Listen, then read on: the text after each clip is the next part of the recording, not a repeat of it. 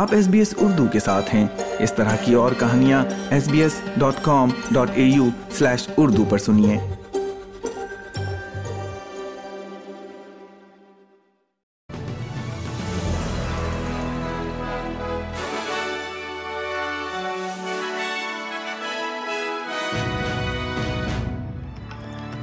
السلام علیکم۔ آپ سن رہے ہیں ایس پی ایس اردو اور میں ہوں افنان ملک۔ آج کی تازہ ترین خبروں کے ساتھ۔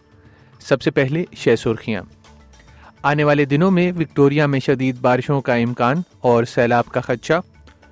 روس نے اقوام متحدہ میں یوکرین پر اپنا غصہ دکھایا اور کھیل کی خبروں میں آسٹریلین ڈائمنڈز آج رات کانسٹیلیشن کپ کے پہلے میچ سے قبل نیوزی لینڈ پہنچ گئے ہیں۔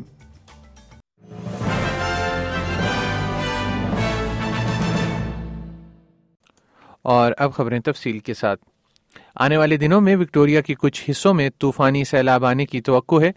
حکام نے ندیوں کے نظام کے قریب رہنے والی کمیونٹیز کے لیے اہم طوفانوں اور مسلسل سیلاب کی وارننگ دی ہے۔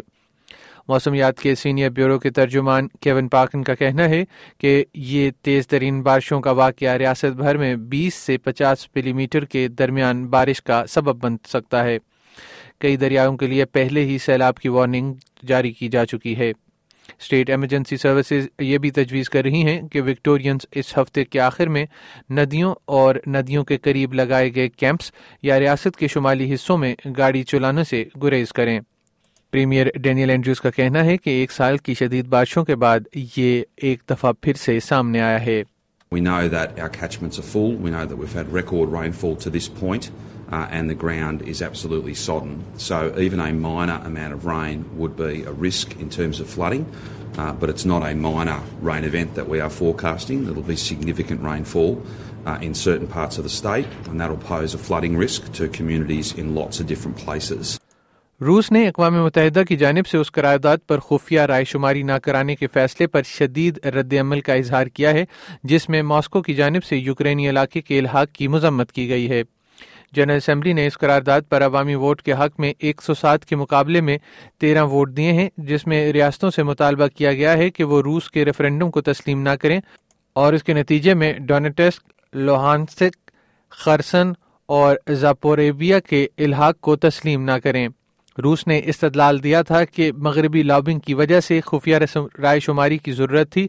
یہ دعویٰ کرتے ہوئے اس نے ممالک کے لیے عوامی سطح پر اپنے موقف کا اظہار کرنا مشکل بنا دیا ہے۔ اقوام متحدہ میں روس کے سفیر واسیلی نیبرینا نے اس فیصلے کو اشتعال انگیز دھوکہ دہی قرار دیا ہے۔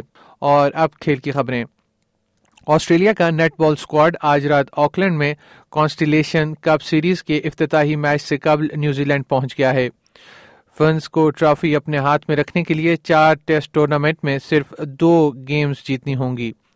سلور فرنس نے دو ہزار اکیس میں آسٹریلینز کو تین سے ایک سیریز جیت کر چونکا دیا تھا، لیکن ڈائمنڈز اپنے وطن واپس آنے سے پہلے کم از کم ایک جیت کا دعویٰ کرنے کے لیے پرعزم ہیں۔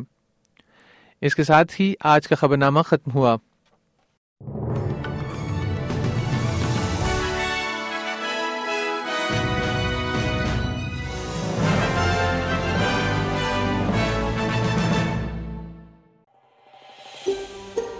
اس طرح کی اور کہانیاں سننا چاہتے ہیں۔ Apple podcast Google podcast یا اسپوٹیفائی یا جہاں سے بھی آپ پوڈ کاسٹ سن سکیں۔